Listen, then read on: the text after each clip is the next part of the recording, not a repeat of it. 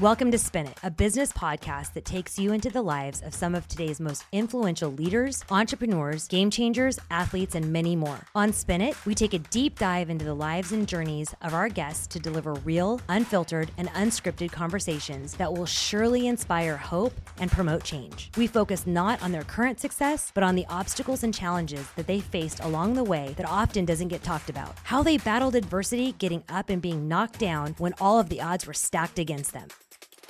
Today, I get the distinct pleasure of speaking with the Mark Metry. If you have not heard of Mark or are not familiar with his work, you are in for a real treat. Mark's parents immigrated from Egypt. He is the first generation here in the US. Mark was so painfully shy due to various issues like mental health, social anxiety, and feeling like he just didn't quite fit in. However, Mark prevailed. Today, he is a Forbes featured TEDx speaker, host of a global top 100 podcast, and a best selling author. But that's not what I'm most excited to talk with Mark about. What I'm most excited about is who Mark is and how he consistently and constantly is giving back. He has dedicated his life of being of service to others by making an impact in the industries of mental health, career enablement, mindset, health and wellness, storytelling, and much more. I'm not sure I've interviewed such an inspirational 25 year old. He has been featured on over 250 podcasts and media like Forbes, Mindvalley, Influencive, Inc. Magazine, HuffPost, Fearless Motivation, Spartan, and many others. He has also interviewed top names such as Tim Ferriss, NPR, Lewis Howes, and Gary Vaynerchuk. Please join me in welcoming Mark to Spin It.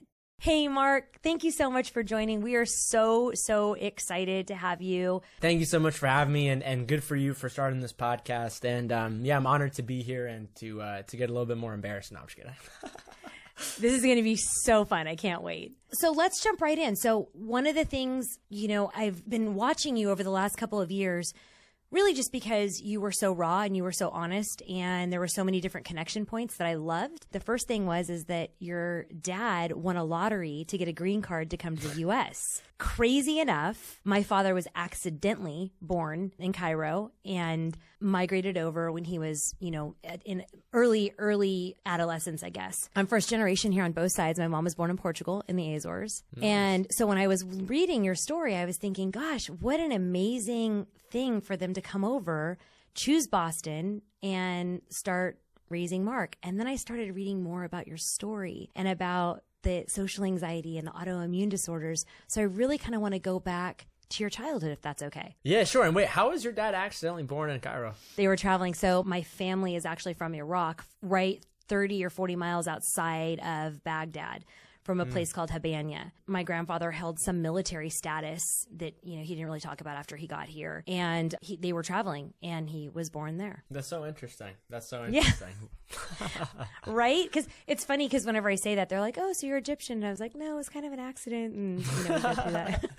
That's so funny. That's so funny. But yeah, I'm happy to go back to my childhood or whatever. Please. So so talk to me about your dad getting the lottery or winning the lottery for the green card. Talk to me about that. Yeah, you know, so honestly it was something that I never really thought about and my parents they came to America like a, a year before I was born and so for me, I was just kind of born in Cambridge and Boston. I mean, it was very interesting because, you know, I definitely have great memories like growing up. And like at first we lived like in the hood, uh, but there were a lot of cool people there. But it was just very interesting because although I didn't necessarily like in my early childhood face any kind of like bullying or discrimination yet, I still kind of felt like uh like an alien. You know, I kind of felt like you know, whenever my parents would talk to me about Egypt, it would just be like, "Wait, what are you talking about?" Because I didn't grow up there you know, and so my grandparents, my family, I didn't really have that. And so, you know, it's definitely challenging and it's honestly still quite a challenge today but it's interesting. And so yeah, I mean, I just remember kind of just like living this life where just like me and my sister would just like hang out and we have like different friends and we like move to different apartment buildings like every year, like many many times.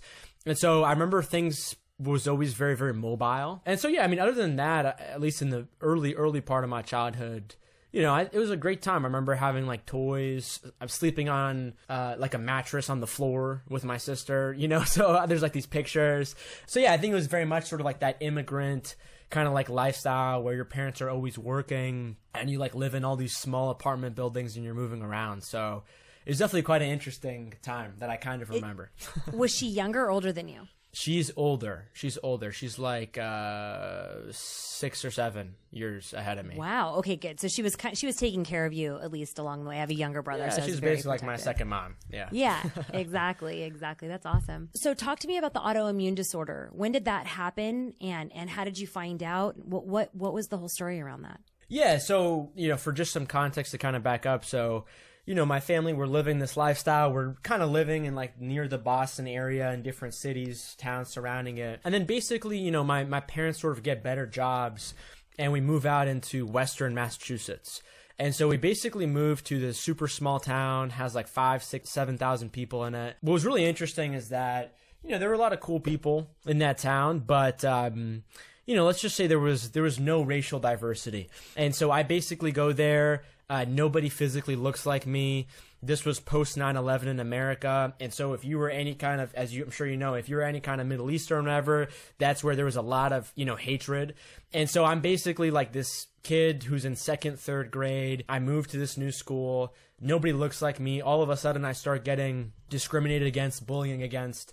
And that is really where um, many things happened to me. One, social anxiety, where I just sort of got stuck in this bubble in my head where I just became that shy kid. I stopped talking to people. I didn't really have any friends for like 10 years, wasn't a part of any sports, didn't do well in school, really just like didn't talk to people straight up, was, was the kid who sat by himself in the lunch table, like all, all that stuff. And so, right when that happened, that's also when my autoimmune issues also happened at the time. So, you know, different stomach problems. I got my appendix taken out, asthma, skin issues. So, kind of like general autoimmune issues like that. And so, yeah, they all kind of started at the same time from like second to third grade. Same with social anxiety and just moving to, uh, you know, a new place that was uh, very terrible, very hostile. And so, that's kind of where it all began for me. So, Mark, I asked this question because I, I have an autoimmune disorder as well, and the doctors swear that it was brought on by stress. Do you think that yours was brought on at such an early age, being in a new environment and being so stressed out? hundred thousand percent. I don't think that's probably the only thing. Of course. But yeah, I mean, from what I understand, you know, and I'm not a doctor, but you know, your immune system is closely connected to this thing called your gut microbiome, and basically, your gut microbiome, from my awareness, there are really two main ways that your gut microbiome faces the most amount of stress, and the first one is facing some sort of uh, you know, psychological trauma, which is what I face with social anxiety and social humiliation. But then the number two is eating junk food. And so I was doing both of those things. And so I absolutely think that um, whether it was stress or whether it was my lifestyle, huge, huge impact, you know, because once your brain experiences that, it sends a message to your gut, and then your gut is directly connected to your immune system, and then it sort of turns on itself, and then it starts to create all these other issues that a lot of people don't think are connected, but I absolutely think for a lot of people they're they're connected. So I definitely think it's not just you know stress, but I think it's also like a, a deeper layer of stress, either just from day to day stuff or any you know uh, big things, so to speak, that happened in your past. I think that that's all connected. when you were spending all this time alone, I mean, I think it's, you know, suffice to say you were an introvert. When you're spending all this time alone, Mark, what were you doing? I really want to get down to what you were doing. Maybe that's a different podcast. no, no, no. I mean, I definitely did some good and some bad things for sure. Um, you know, I mean, in terms of so what I was doing is that, you know, what's interesting is that I don't.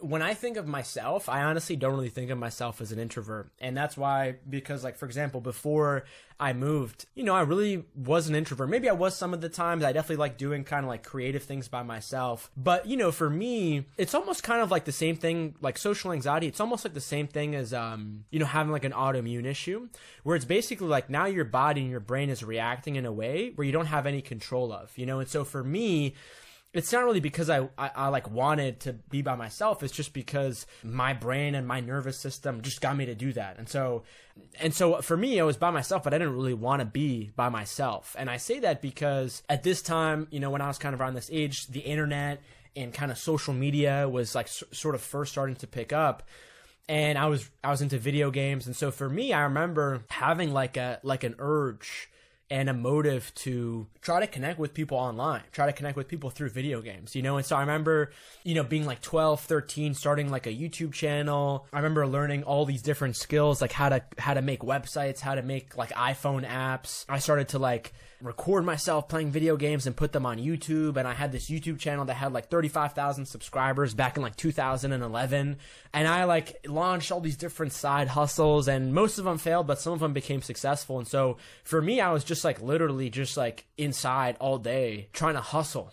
And, and, and now that I know kind of what I understand now is that, um, you know, a lot of people ask me like, you know, how did you become successful at a young age? And it's just like, I didn't even think about it. I was just like literally taking all of my trauma and like all of my anxiety and my need to connect with people and just like basically sacrificing the mental health that I already have for like this urge to not just connect with people, but also, you know, like my family was not really that, uh, you know, well off. But yet the small town that I lived in, it was pretty affluent. And so I sort of felt like an outsider because of kind of who I was and my skin color and where I come from, but then also because of my socioeconomic status. And so I kind of had this thing in the back of my head that was just like, hustle, hustle, hustle. Like if you make money, then you'll be successful. And I remember there was this time when I was about like 15, 16, where, you know, some of my little side hustles started to pop off and I started making six figures. I started making hundreds of thousands of dollars,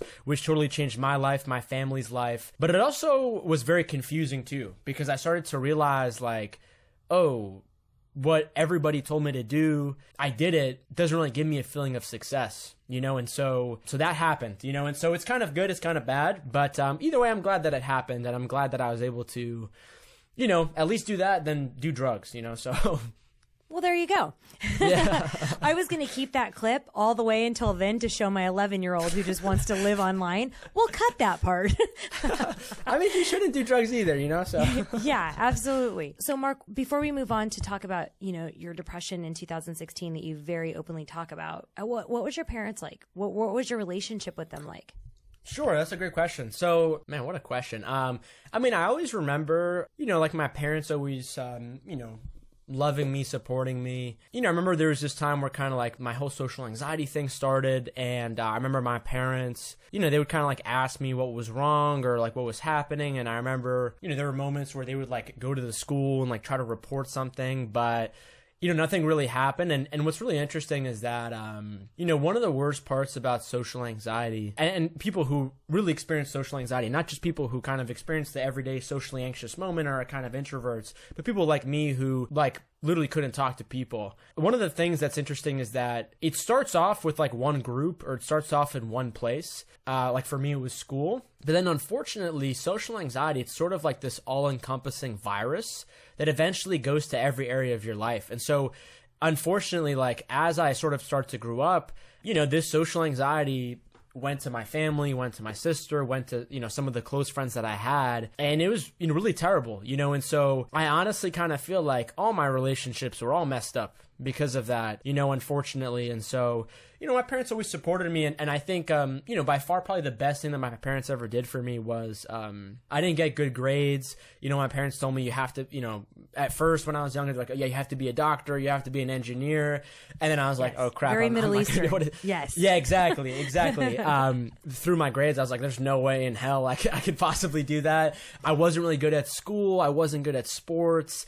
I really wasn't good at anything. And so, you know, I always, my parents never told me that they were like mad at me or upset with me or, or disappointed in me, but I kind of feel like I had that subconsciously. And I also think I didn't really accept or love myself too. So I think that's a big part of it. And then I think in, when I was about 18, like right after or like right as I was coming out of uh, you know my whole uh, you know depression that you mentioned, there's this let's say a conversation with my family, my parents, uh, a little bit of a small conflict. And I just remember, you know, towards the end of it, they basically told me, like, you know, Mark, no matter what you do with your life, no matter who you are as a person, no matter who you become, you know, you're always going to be our son and we're always going to love you no matter what. And I remember when I heard that, that like totally changed my life. And maybe they told me that before in the past, but I feel like that was really the first time where they kind of consciously told me that. And, you know, it completely changed my relationship with my parents. So I hope that answers your question. Yeah. You know, it's, I, I asked that question a little selfishly because I remember,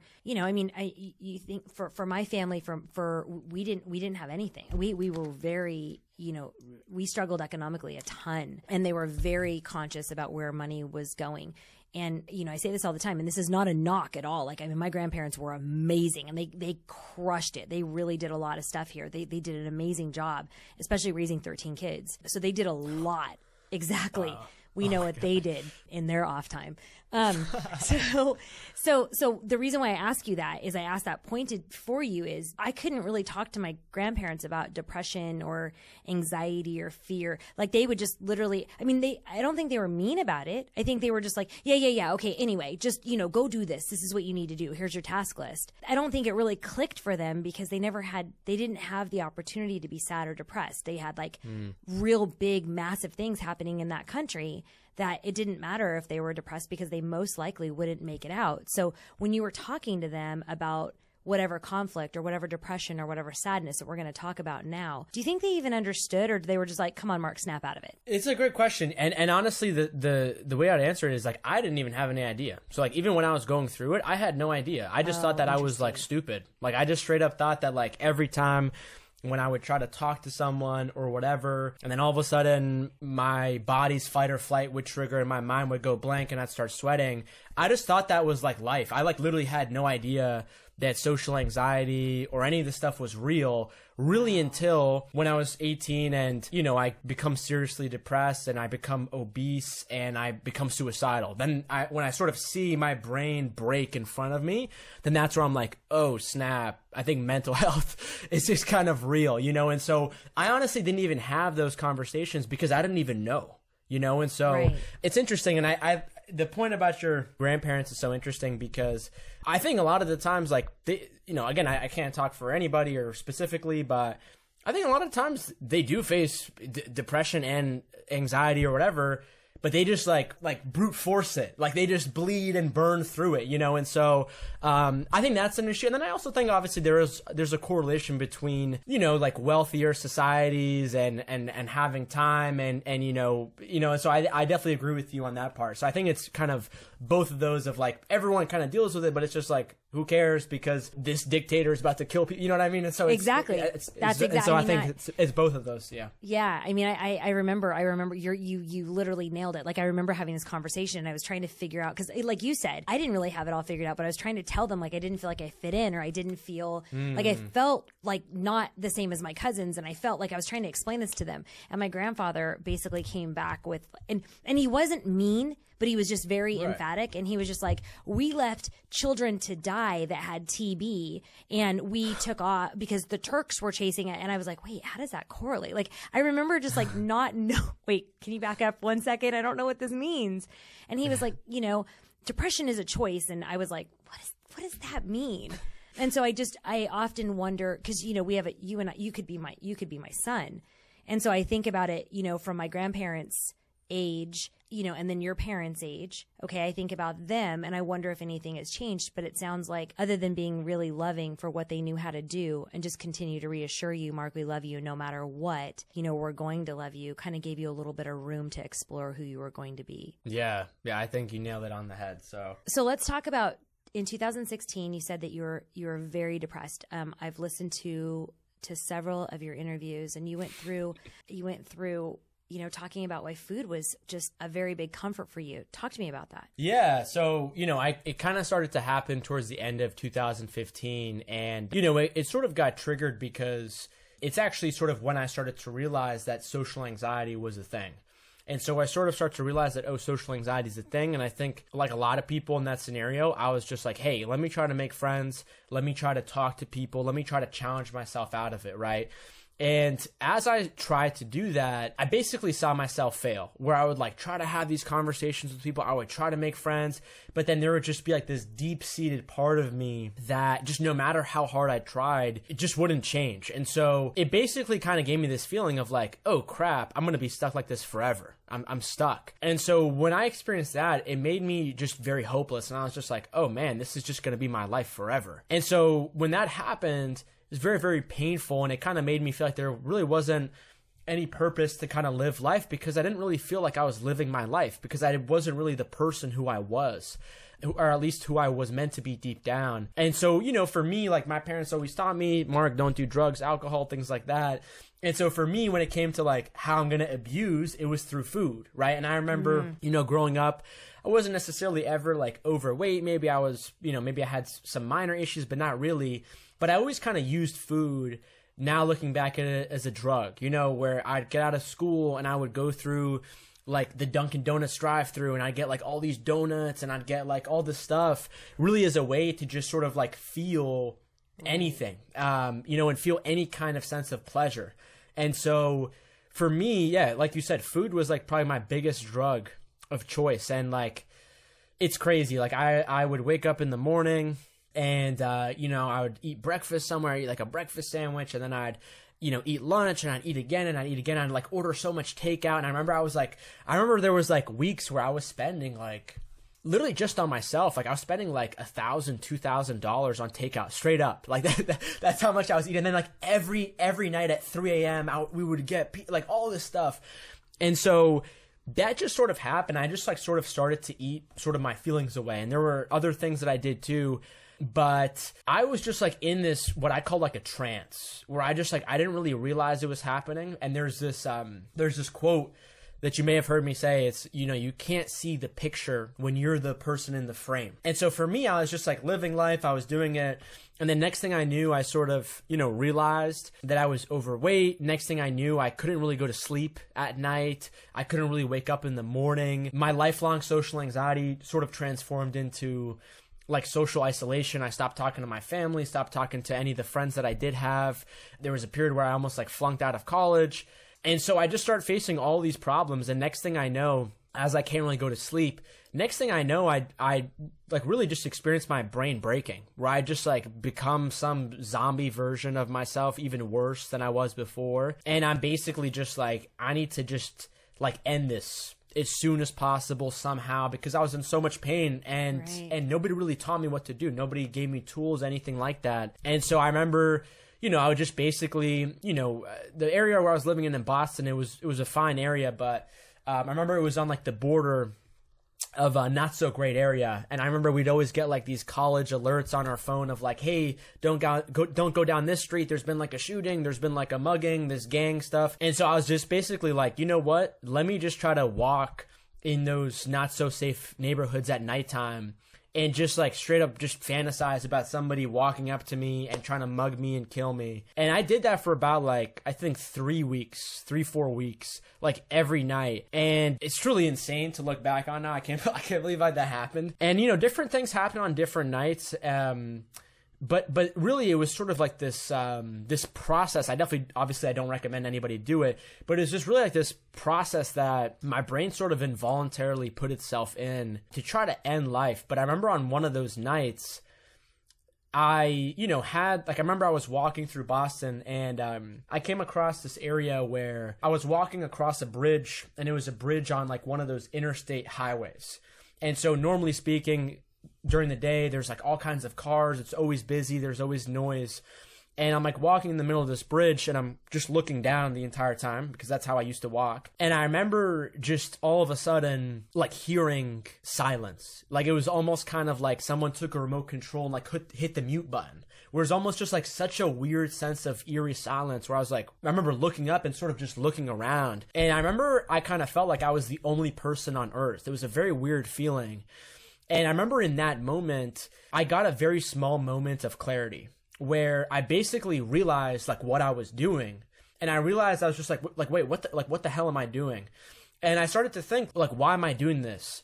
And I was basically like, okay, nobody really told me to, to do this. So like my, I'm feeding this to myself. And I started thinking like, wait, why am I doing this? Like, I don't necessarily think that I deserve to die. And so why is my brain sort of telling me that this is the only option? And so when that happened, basically now that I look back is I started to really distinguish myself, my true self versus kind of just like my automatic brain, which is really a result of like my past traumas and stresses that were unresolved. And so I remember when I kind of had like that micro moment of clarity, I remember just like running back to my dorm room And I remember running back and kind of going upstairs and then walking in. I remember going to the bathroom. And I remember going to the bathroom and there was like this, you know, huge mirror. And I remember looking at myself in the mirror and I remember making kind of eye contact with myself. And all of a sudden, I sort of start to realize that like my waist, uh, like the, the pants that I was wearing, I was wearing jeans. All of a sudden, I started to realize like, wait, wh- why my pants feel so tight? And I remember looking at myself in the mirror and and realizing like wait I, I didn't buy any skinny jeans. I don't wear skinny jeans.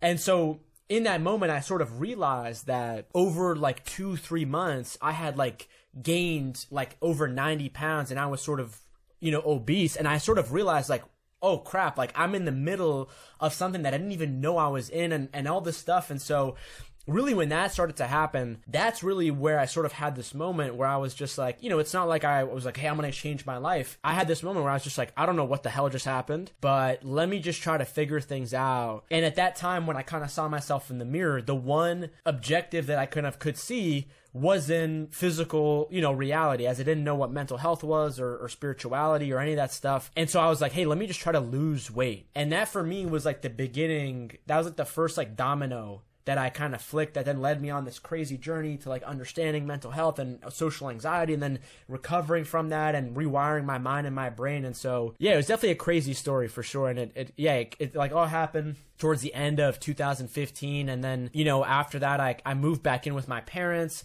i kind of had the whole conversation that i told you about and then for example too i also traveled to egypt and when i traveled to egypt and I met my family and you know I started to really gain perspective. I started to like really realize like oh shit like my my parents came from this country to like I remember uh, this was in 2016 you know so Egypt had just come out of like this whole revolution yeah. with like multiple governments and all this stuff and I remember my cousins were telling me like yeah we can't find jobs. There was this dude who came to our neighborhood with an AK and like all all this stuff that all this crazy stuff and so I remember at the end of that trip really just thinking about like where I was, the the the opportunity really that I was given, and I started to realize like, especially the fact of you know my parents leaving Egypt, but then also going through like what I went through, whether it was in terms of uh, you know like being poor, but then also going through mental and physical health issues, and then coming out of that, I was like, oh crap, like I, I've got a I've got sort of like a mission that I've got to start doing things that are more important than just like making money or, or feeling cool, you know, and so that was really really kind of the the start of it. And so uh, I'm definitely glad it happened. It definitely sucks that it you know happened, but it was definitely like a you know rock bottom. What do they call it? Like dark night of the soul. And so I definitely I'm I'm I'm grateful to have the privilege to have experienced that at 18 because it definitely you know woke me up for sure. So I want to point that out really quick about how young you were and how quickly you gained that perspective, but the actual pain that you were feeling. I want to talk about that a little more. And the reason why is because this last year and a half, I've had four very, very, very dear, dear friends lose children in the house by their own hand. And I mean, as you well know, the the guilt and the shame because like how does that happen right next door? Like how am I such a good dad or how am I such a great mom and I don't see this immense pain on this person who's, you know, bright and funny and sweet and caring and charming and all of these things, okay, Mark? Just you know, you know, okay? What is the one thing and you can think about it for a second. What is the one thing, if anything at all, that somebody could have called before you had this kind of enlightenment, okay? Somebody could have called and could have asked, or come, somebody could have called and said to you that maybe would have made you feel a little bit better. That's a great question, and um, you know, uh, I'm sorry to hear that, and you know, unfortunately, I I hear stuff like that every day. It sucks, but um, you know, I'm honestly not sure. You know, I think one thing for me that I think was really uh, impactful is that. Uh, you know, uh, my my best friend Michael, someone who I kind of like grew up with, you know, as a as a kid. I remember when I was kind of in the middle of my um, suicidal, I don't know, experiments. I remember there was this moment where, like, you know, he tried to reach out to me. We were trying to hang out, and we like set a day, we set a time to do something. And I remember when that day and time came, I was just like, I don't really want to see anybody, you know. And so I remember I texted him. I was like, dude, I'm sorry, something came up. I don't really feel like it could we do this some other later time? And I remember, and he didn't really know what I was going through at the time. Nobody really knew. And I remember he basically came to my dorm room and he basically just sat downstairs like in the bench that's right outside the building and he just would call me just straight up and he'd tell me like mark i'm literally not gonna leave here until you at least come down and just talk to me. And like, we don't have to do anything. We don't have to see anybody, nobody. Just talk to me. And I remember I did that. And um, I honestly think that really saved my life uh, looking back at it because it kind of gives you that feeling of just like, you know, people care and they're not going to leave you, right? And I think it's a really difficult conversation to have because I think everyone is surrounded by different people and different cultures and different environments. But what I would say too is that, like, one of the things that I've learned is that, you know, suicide is not a rational decision. And I say that because suicide is really caused by what I think is, is a, it's a disease in your brain.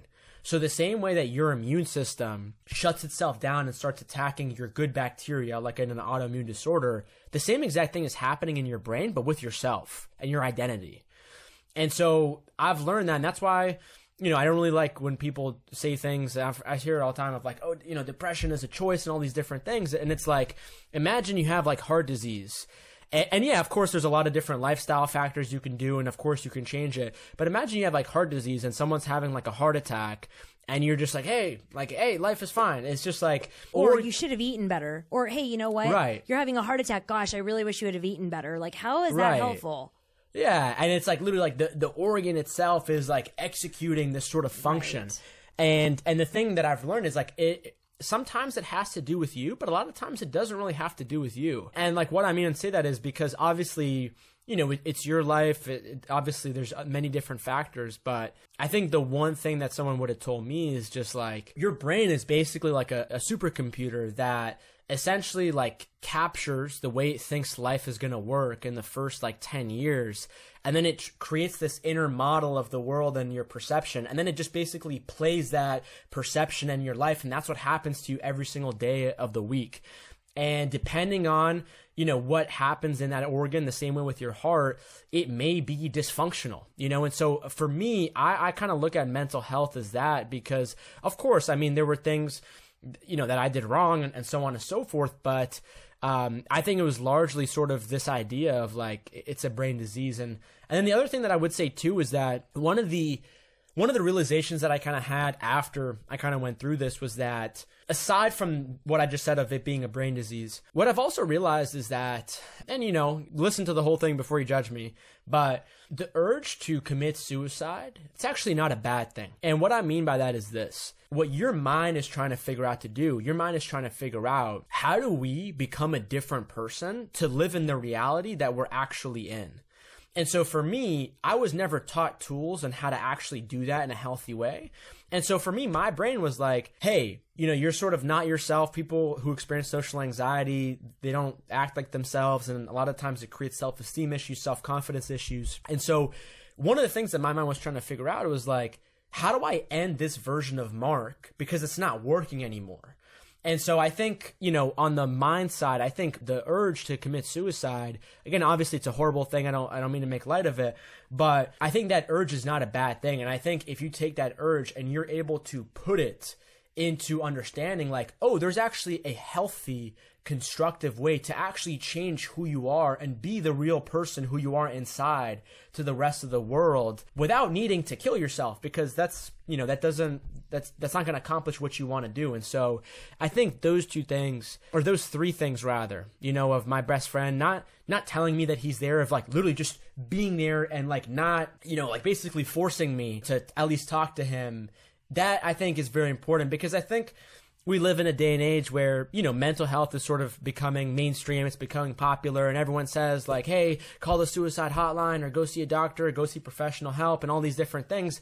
I, I don't really know if that works. You know, I don't really necessarily know if that gives people a sense of support because I think a lot of the times, like when I was experiencing that, I didn't even know what mental health was. I, I never thought I'd be one of these people.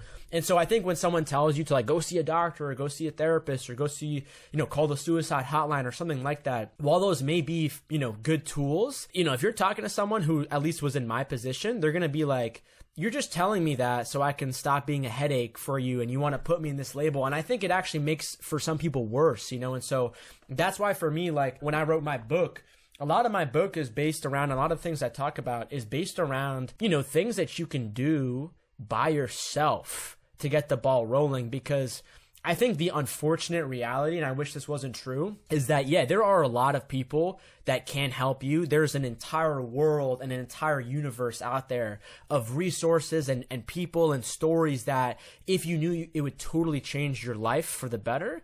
But then also, realistically speaking, there's a lot of bad things that can happen. You know, if you tell someone you're suicidal or, or you're depressed and they don't have the reaction you're looking for, it actually makes things a lot worse. Uh, and I've seen it happen all the time. And so I think it's a very, it's a very delicate, it's a very nuanced conversation that I hope our society gains more awareness around because, you know, like if you live in a modern country, you're more likely to kill yourself than to be killed by somebody or something else. So there's so many things that you touched on that are really, really important. But in order for us to have time and talk about your book, I need to move on. But before we move on No to, to LinkedIn, I want to talk about what ended up kind of getting you through. Did you did you seek therapy? I saw a lot about exposure therapy. Can you tell the listeners what exposure therapy is? Was this your idea? Was this your friend's idea? Like, just tell us how you kind of got to the other side. Yeah, so I mean, obviously it was a very long process, and I'm sure people can just look up my name and get it. But yeah, I mean, honestly, for me, I didn't really see a therapist or a doctor. I did see a doctor, but I, I didn't necessarily take their advice. And then I only, you know, saw like a psychotherapist like like a year or two down the road. But for me, I would say some of the biggest things that helped me was, you know, one of like for example, just connecting more with like my family, my parents, my, you know, background and just like realizing who I was. And then I think number two is like really understanding that suicide is a, is a brain disease and me starting to figure out tools that I can use to recover my brain. And so for me, that looked like this concept called nutritional psychiatry, which involves a lot around your gut microbiome. Going to sleep. I always had sleeping problems my entire life and uh, they've done crazy studies on social anxiety, suicide, and sleep. And so I basically really just started to eat. You know, I started to eat in a different way. I started to sleep in a different way. Uh, I started to go outside and, and connect with certain people in a certain way. I started to learn. I started to understand that uh, everything is a skill and everything is learnable, and you're one skill away from learning and unlocking a new part of life. And then, yeah, in terms of exposure therapy, basically what that is is there's four different layers of social anxiety. And basically, what you do is you go into each of these layers. And essentially, what you do is you systematically expose uh, incrementally yourself to each one of these fears. So, for example, um, one of these layers is people will get socially anxious around their physical appearance. Okay. And so, for me, one of the things that I would, you know, sort of develop social anxiety around was not just my skin color growing up in a community where nobody looked like me, but it was also around my clothes because I, you know, I, like I told you, my parents didn't really have much money, and I remember just going to school every day with like the same clothes. And I remember uh, sort of being bullied, and, and everyone else was like wearing all these cool clothes, and every and I always felt left out. And so I had this layer of my clothes around social anxiety. And so what I would do, and and I'm sorry, before I get into this, I just want to leave a disclaimer. If you if you have social anxiety and you've never done anything or you're sort of not on a plan to recover from social anxiety, I highly do not do not recommend to start off with exposure therapy because you're not going to get great results. But anyway, um, so one of the things that I did was I would basically wear the craziest clothes on purpose. And so, for example, what I would do is I bought like a, a bright pink neon cowboy hat. I bought like bright pink neon, a tight shirt, tight shorts, and I would literally go to the mall, the most crowded place, and I would literally just walk there. And if you have social anxiety, in your brain, your brain is telling you that everyone is looking at you and everyone's making fun of you. But then when you walk in with those pink clothes, everyone really is looking at you. Everyone, you know, might be giggling and laughing.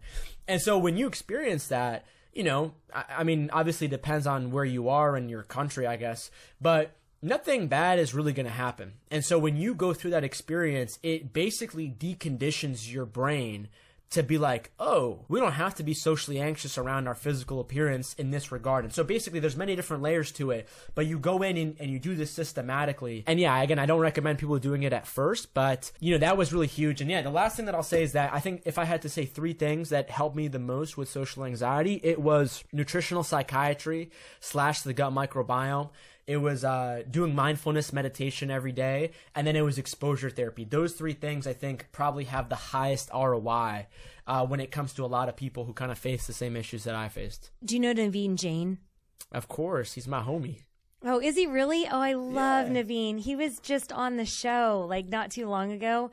He is he's just a doll. I love him with all my heart. But I that's where I got really that's where I really got focused on on you know your microbiome. I got really focused on. I actually met him. We were speaking together, and I did, had never even known about this, Mark. awesome. And he was so kind and and intelligent, and he actually walked me through the entire process himself. And not till later did I actually know. Who it was, and I was like, "Oh yeah, I probably, yeah, that's Yeah, he was, so I was on his podcast. I met him in Seattle, and he invited me on his podcast. He's a great guy, and uh, and yeah, his so company great. Viome. Yeah. highly recommend it. Yeah, absolutely. That's awesome. So, Mark, I want to move on. I want to talk about LinkedIn. When I saw this stat, I literally almost fell over. Your thoughts, views, podcasts, and videos have been viewed over 50 million times. How does that make You you, know, it's feel? honestly higher. I I need to update it. I haven't updated in a while. I have like a number somewhere I have to check, but that hasn't been updated in like probably like two years. So Oh, wow. yeah, Can you get me that new number again? yeah, yeah. I'll definitely give it to you. I'm not sure, but I would I would probably say probably like double that by now. Maybe le- maybe like 75. I'm not sure. Yeah, that's. I mean, I just I couldn't even believe that because you're a giant influencer. You're you're very well regarded, but 50 million times, and then you say maybe double that. Okay, 100 million. That really shows how many people that you're really truly resonating with. That really shows how many people are really needing to hear this message. How are you able to build off your success with you know with YouTube first, and then kind of moving right along? Yeah, you know, for me, uh, you know, my I started my podcast before I got on LinkedIn, but it was really at the same time. And so, yeah, you know, I I kind of like lived in like this LinkedIn golden age, so to speak, where I I was just like every I wasn't even thinking about it. I was just like every day recording a video, putting it on LinkedIn, uh, using my podcast to promote it, getting all these big guests.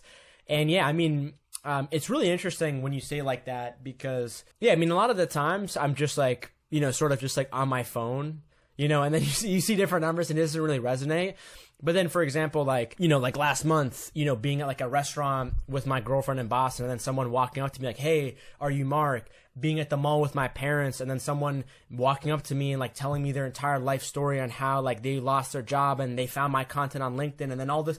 And so it's honestly very surreal. I don't think I've really wrapped my head around it fully. But I think what's just like the most important thing is that, um, you know, I live, and I kind of realized this a while ago, uh, sort of before like the internet became mainstream and everyone was just saying it was just like a fad or it was just like for silly games or kids. I like basically realized that um, you know I have an opportunity, and and we, all of us really have an opportunity to you know do something that literally nobody could. You know, unless you were like like straight up like Alexander the Great, like you conquered the world, or unless you were like Jesus. You know, we're at a spot where like you could literally reach millions of people and have exponential growth. And of course there's pros of course there's cons to that. But i think you just have to like kind of realize the moment in history that we're in and then just realize like you know what's the most important thing to you you know? And, and for me personally like what gets me up in the morning like my favorite currency so to speak is when people you know tell me that i impacted their lives in some way shape or, or form you know? Because i remember being 18 and feeling like i had nobody and nobody to help and so the fact that I can be some sort of a small help to someone who was in my previous journey. That's just like for me, like that's just like what makes the world go round, you know, because, you know, the only reason why I'm really here is because of my parents. And if my parents didn't do what they did, then I wouldn't be here. And if, if, if I didn't listen to this thing or if I didn't hear, th- I wouldn't be where I am. And so for me, it's just like, I think we're all, um, co-conspirators and really everybody's evolution. And I I think the world is so small and it's it's gotten to that point where, you know, really just depends who you listen to, you know, and, and, and some people like social media, some people they don't like social media, some people use it for this reason, for that. And so everyone has like a different philosophy and, and view and, and use and utility for it.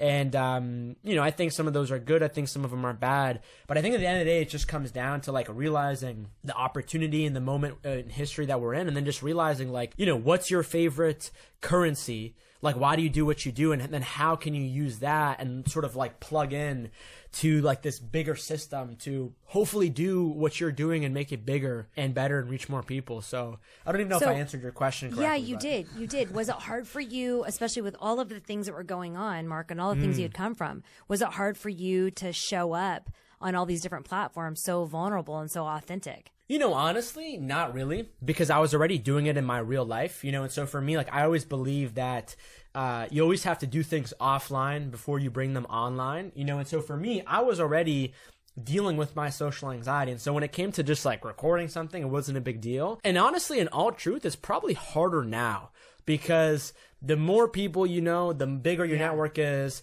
Like sometimes, like, you know, for example, like my podcast is probably like probably my biggest uh, channel that gets like the most amount of millions of listens. You know, sometimes I have moments where I'm just like, I'm going to put this out there and 10,000 people are going to listen to this today alone, just today or maybe tomorrow, you know, there's still like that 5% social anxiety part of my brain that's like, oh, what, yeah. you know, what if this person thinks that? And so it honestly becomes harder, I think, as you go. And so I think that's why it's so important to honestly just have like a beginner's mindset to always be like, this is day mm. one. I'm doing this for the right reason. And so, yeah, it's honestly become harder now than it was when I first started. okay. So I'm going to, I'm going to blow this now. See, now I'm super nervous to like say any of the stats that I have. Like now I'm having anxiety. The one thing I know for sure is you're in the top anxiety. 100 podcasts, and your podcast has been listened to over how many millions of times?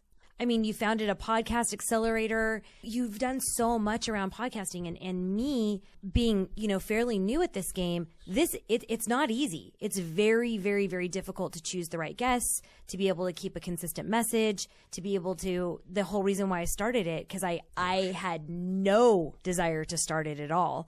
Um, I didn't want to add to the noise. I wanted to like n- not be a part of the the noise, and I wanted to impact and inspire people. And everybody was like, podcast, podcast, podcast. It's hard, Mark. How many yeah. millions of people? I'm gonna send you a screenshot right now. Thirty-six million eight hundred ninety-nine seven hundred twenty-two. That's so. Here's crazy. Number one, crazy is you didn't know. Okay, which I love. I just love that so much. Okay, and then number two, you're so incredibly humble about it. What did you want your listeners to take away from your podcast and why did you start it? It's a great question. And, and honestly, in terms of the whole humble part, it's just like when you get to sit down with like, you know, people that are exponentially way more successful than you. Like, for example, Jay Shetty, he has a top five podcast, right?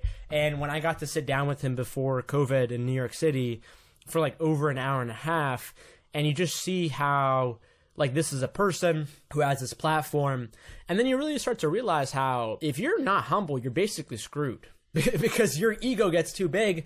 And then your ego gets to the big so big to the point where you don't really feel like you're even living a real life. And for me like as someone who grew up with a very low sense of self-esteem i don't really have a problem with with being humble or maybe i do because i answered it that way. But um yeah i mean so for me in terms of my podcast like it's funny because i straight up started my podcast to just help myself. And it was a time where I, I was i was turning 20 or i was 20 at the time and I was basically just like, yo, life is really hard. Like, I, I don't know what I'm going to do. I was facing problems left and right.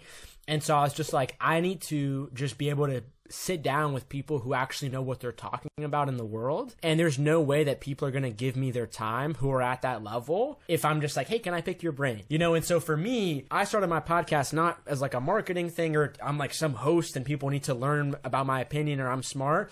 It was just straight up like, hey guys, like this is just like my self development system. We're just like every week, whatever topic I was interested about, whether it was meditation or nutrition, it gave me the avenue to be able to actually get like that real world data from the experts and the leaders, you know? And so that's it. And then also too, you know, like the first podcast that I had, Humans 2.0, that really became, you know, like a, a psychological, uh, I don't even know how to say, like a psychological, alter ego and like a metaphor for not just me but for thousands of people. And so for example like as I was changing my life, the reason why I called it Humans 2.0 is because I kind of realized that, you know, I think within all of us, there's sort of like this default human 1.0 version that you know has been afflicted with traumas and pains and and uh, they had a certain card that was dealt in life. But we all have an option to kind of go to like human to a human 2.0 and i was kind of in the spot in my life where i saw myself doing that. And so i was like hey if i did this then anybody can do it. And, and what's interesting is that that really became like a like a psychological metaphor that I started to use to really push myself into so many different situations where I was uncomfortable, where I feel like I wasn't ready. But then the thing is that eventually I became that person. So I don't really have to think about it. And and it's it's funny because I meet other people too who tell me like the same thing of like I like use this concept as like a um, as like almost like a Trojan horse within myself to sort of like, you know, do it, but also while not trying to like fake being somebody else or fake somebody who you're not, but to like tap into a deeper part of you that you always know is there. And so, yeah, I mean, that for me was is kind of like a like a thesis of just like, hey, let me put this out there in the world, and it's it's cool, you know. So it's it's very interesting. Thank you for asking that question. yeah, absolutely. Who has been your most favorite guest that you've had on? Naveen Jain is definitely up there for sure. I would honestly say I think uh, a person I already mentioned Jay Shetty. You know, it was um it was like one of the last in person interviews I did before COVID and before this last you know two year you know hellstorm, and it was interesting because I remember learning from Jay Shetty through Facebook videos in 2016. Yes. And so for me to be like sitting in my college dorm room, just like trying to live my life and then learning about this guy, Jay Shetty, to then meeting him and doing an interview with him. And I remember when like when I first met him, I was kind of like introducing myself and he was just like, dude, I know who you are. I, I, follow your content on LinkedIn all the time. And, and he like started referencing, and I was like, oh shit. Like, I was like, oh damn, you know? And so it was kind of like a great moment where it was just sort of like, yeah. again, like full circle, where I was just like, wow, you know, I started off like this, but then now, you know, I have, you know, one of my, you know, someone who is my idol now kind of like as my colleague sitting across from me, you know, and, and having a deep conversation with me. So that's, that's so special. Yeah. That's amazing. Thank God. It's awesome. Who's that worst guest? you almost did it. You almost did it. the worst guest. I've had a couple worst guests, and I haven't even I haven't put those interviews live because I just yeah. didn't put it up. So, and then also, and then honestly too, like there was also people who I had on, and um, and listen, like I think I, I totally respect people's views and their yeah, political views, and I, I think that's fine. But there were definitely some people where I had them on, and then they posted some crazy stuff on social media, and I was just like, I need to delete Ooh, this yeah. episode because I don't really want to be associated with someone who's posting things like that. And so there have been some moments like that, but um, I honestly can't name anybody. Like I, I forget them. Like I don't even remember. You're like it's out I'll of my mind. after. after. exactly. You're like after the recording. Um, tell me how you stand out. So podcasting is is it's very new for me, and I've been so blessed to again to have like the Naveen Jains on. I you know had Jordan Harbinger on not too long ago, who I just loved and He's adored. Awesome. He was so incredible. And again, for me, it's just about being constantly curious and really, really focusing on my guest and their story and having our audience listen and learn. How do you stand out? Like, what's your big standout in this in this ridiculously crowded space of podcasting? You know, to be honest with you, I like ran this whole podcast agency, and um, where I'm just like, for me now, like what I try to do is I just try to work with a very small handful of people that have podcasts that I care about and their message, you know, and so I don't know anything about marketing anymore. I don't know anything about standing out. It's a whole game. It's very complex. It's like a whole sport. And I just like stop watching that sport, so to speak, right. you know? And so right. I think the best way I would answer that question is just like, you know, like I had this whole podcast, Humans 2.0, and I kind of didn't, I kind of lost my passion for it last year. And then I relaunched it as this podcast called Social Anxiety Society to just get even more specific. And so I think the key to standing out is like, you have to get really specific and mm. um, and kind of stand your ground and just build that real estate and understand that like in three four years that real estate is going to go up in value. So i think that's the most important thing that i would say. That's great. And, and and again it's valuable information for me because i mean mark we talked about this. I'm super transparent okay? I hadn't even listened to a podcast when i had started the podcast. So like you talk about like you're going, I don't want to answer that question. I was like, I, I don't even know what people talk about on podcasts. Like, how do you want to have a natural conversation? It's so weird with 9 million people listening to you. But I, I just think that that's an incre- I think niching down, I think that that's really, really helpful advice. And I think that's a, a giant standout because you're just amazing. So, my last segment, I want to talk about screw being shy, which I want to also point out you blew me off 14 times to focus on, beginning and end. I appreciate how focused you are. I appreciate your message. It's been absolutely incredible. Um, tell me about the book. Yeah, so honestly, I'm a terrible writer. I got very bad grades in school when it comes to writing. Now I kind of like write every day, so I'm like, at least personally, I kind of just do it for me. But for me, I really wrote my book. I honestly didn't really have a choice. And the reason why I say that is because, so in 2019, you know, like my, my speaking career really started to blow up. Uh, before freaking COVID. Um, Right? And and basically, you know, I got invited to to speak in like every major city in the U.S. basically. And what's interesting is that I'd, get- I get asked to speak on all these different things and different conferences and whatnot. And what's interesting is that every single time in every single city, the same kind of person would always walk up to me when I was finished talking. And they would always be someone, whether it was young or old, where they would kind of like be looking down. They wouldn't make eye contact with me. Maybe they would stutter. Maybe they would start sweating or they, their face would get red. And they tell me, you know, Mark, how did you go from someone who you know, went from being debilitating social anxiety, being shy, to being a speaker and talking about yourself in front of hundreds of people confidently. And so that just happened again and again and again and again and again and again and again and again. And then I was like, you know, I started reading other books around this stuff and I was just like, wait, there's literally n- not a single person who has found sort of like a methodology or a path that I took that, you know, for a lot of it is, is proven based on science.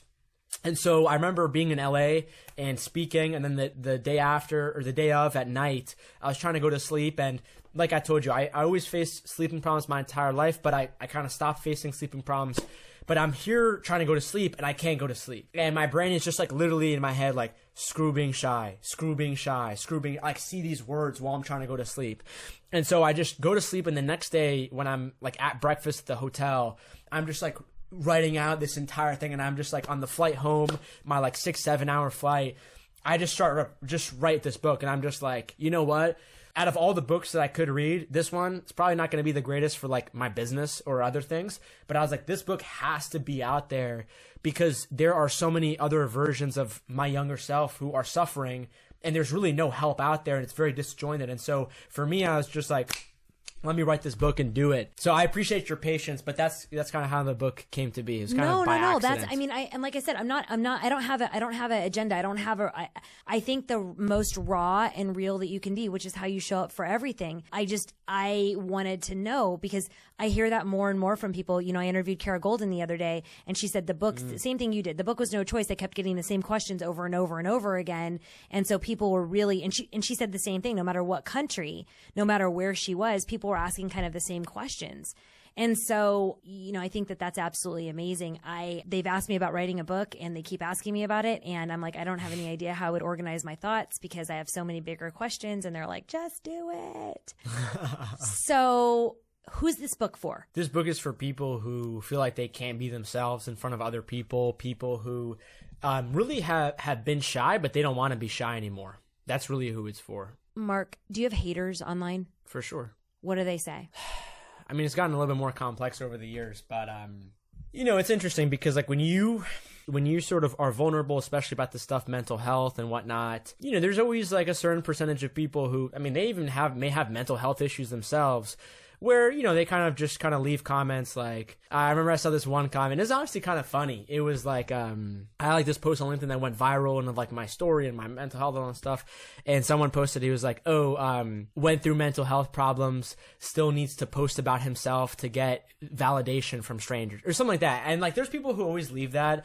And honestly, like there's a part of me that gets it because I remember when I was suffering and in pain, I would I would dump on people all the time online, like through a different username, like when I was younger, and so I totally get it. And then Hurt, sometimes hurt people hurt people. yeah. And then also too, like there's sometimes I don't want to get into names or anything, but there's sometimes like, you know, some drama that happens between, you know, e- e- like even bigger, like it doesn't really happen to me that often. There's maybe one or once or twice that I can think of with like kind of like other bigger influencers that, you know, for example, like say bad things about me behind my back because oh. they're trying to like win clients over and like maybe we're in a similar business and then people tell me and I'm just like I've literally never talked to that like like what they're and so that's happened like a couple times. So I don't have a lot of haters but I definitely I'm sure there's a lot like a decent amount of people. And then I'm sure too like there's people who you know maybe are like resentful or something towards me because I didn't respond to their message or because I maybe said something that they didn't agree with. I, know, I remember at one time I posted this video on saying on how like for breakfast you should eat eggs. And there was this person who was like this plant-based animal activist who was like how could you say that? You're murdering these chickens. You you don't deserve like and all this stuff. And it's just like and so that's always gonna happen you know? And so I, I just try not to take it personally. For me, it's been interesting because I haven't been online near as long as you. I have not had near the influence that you've had. You're remarkable. You're you're such it's so inspiring to watch you. But I always wonder because my team, when I get like something mean or I get something bad or I get, you know, just hateful comments or something, it really upsets my team. My team is like, I mean, literally like they're like, you know, and I'm like, I don't necessarily think that it requires a response. Like, I just want to take that person for what they are and what pain they may be feeling. If there's a way that I might be able to impact or affect the situation, I definitely will reach out. But as a whole, just to be mean and then to respond, I just don't have any desire to do it. So I was, you're, you're a lot younger and you're a lot wiser online. So I was wondering how you dealt with it and kind of what it did for you in your heart and your head. Yeah, you know, it's really interesting. And, and like, for example, one of the things that I do today is like I help all kinds of different people through like, you know, mental health and social anxiety. And there's people who I work with who are way bigger creators. They have like 6 million followers. They're doing crazy stuff. Like for people at that level, like I don't even recommend for them to even read their comments or messages because once you get to a certain level, I don't necessarily think I'm there yet. Maybe in some moments of time, you just really shouldn't read it. And I think also like if you have a team that does that, like I also think you need to like sort of train them too. And um, you know, so like for example, like the project I'm working on right now is like I'm in the middle of like writing this book that's all about like how food and your mental health impact each other. Because again, people keep asking me that. The next book I'm gonna write after that is how to deal with social media and like mental health and anxiety because that's like a huge topic that you know I think I've had like over 10 years of experience with and honestly like what's funny is that I actually used to receive more hate when I was younger online as like a little kid on my YouTube channel than I do now. And so so I've kind of built some thick skin and maybe that's because of social anxiety, but it honestly definitely still messes me up for sure sometimes. So it's definitely it's a problem for sure and there's different ways to deal with it. And there are sometimes too where like, you know, I think you have to have boundaries, you know? So for me, on the weekends, I literally don't even check my social media. There's different boundaries that you have, like past like 7 or 8 p.m. I don't check my social media. I don't check any messages, any email. Like I don't do any of that. And so there's just certain things that you learn also as a person as you go through the journey of like what you need to do for yourself in terms of boundaries and what you need to do to learn to best position yourself. But you know, it's always going to happen, you know, so that, that, that part of it kind of sucks, but, you know, I'm trying to figure it out. So if I, if I, if I can figure out an answer, I'll let you know. Mark, we like to end our conversation with one last question, and that obviously the show is about obstacles into opportunities. What is your biggest obstacle that you've been able to turn into an opportunity? Uh, man, probably just my life. just that, only that. Uh, yeah, that. That's all. Yeah, I mean, I don't know. I, I honestly don't know. Like, I feel like there's so many obstacles from health, me- physical, mental health. You know, being poor, bullying, discriminated against. You know, like it, it's kind of crazy because I remember maybe we felt the same way, but I, I like truly like when I was 18 and, and every year since then, before then rather, and even when I was 19, 20, I just straight up thought that I would just like work at McDonald's for the rest of my life. Like I literally just think that I thought that I didn't want anybody to know who I was. I didn't think I was capable of anything. And so it's just kind of crazy to to kind of look at my life and the person who I used to be, which is I literally had no friends, nobody liked me. To then go to a spot where, you know, like people recognize, like sometimes people recognize me in public and it's like freaking blows my mind and I get invited to like do all these different things um, with people who I respect you know, and so I don't know. There's a lot of obstacles. There's a lot of opportunities. There's a lot of successes. I'll tell you the the biggest mistake that I've made recently.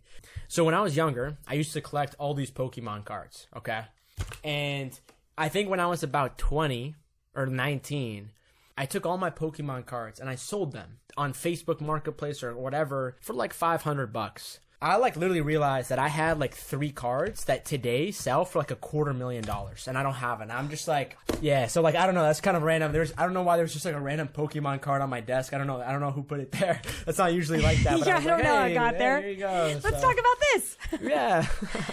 Mark, this has been just absolutely so much fun, and I hope we get to do it again really soon. How do our listeners find you? The best place is if they go to my website, which is just my first and last name.com, M A R K M E T R Y.com. And really, the best place is, um, you know, if people go there, they'll see an email inbox. And if people put their email in there, basically every week I send out one to two purely educational articles and newsletters all about this stuff. And then if people get one of those emails and they respond to it, it'll go directly to me, and I always respond to all of those emails. So people are free to reach out to me. I try my best to be very open. Uh, hopefully, it takes some, you know, a little less time to reach out to me than than for you to me.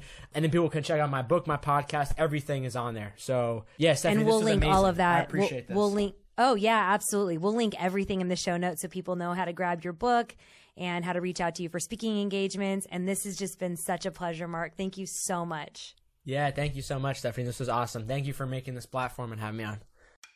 Thanks for listening to Spin It. If you enjoyed listening, don't forget to hit that subscribe button to be notified when a new episode is released. Also, head over to YouTube to check out all of the live videos on our new podcast channel, Spin It with Stephynie Malik. The best way to support the show is to leave me a five star review on Apple Podcast or your favorite podcast app. And if you want to hear more from me, hop over to Instagram and follow me at Stephynie Malik. That's Stephynie with a Y, S T E P H Y N I E Malik, M A L I K, or visit my website at stephyniemalik.com.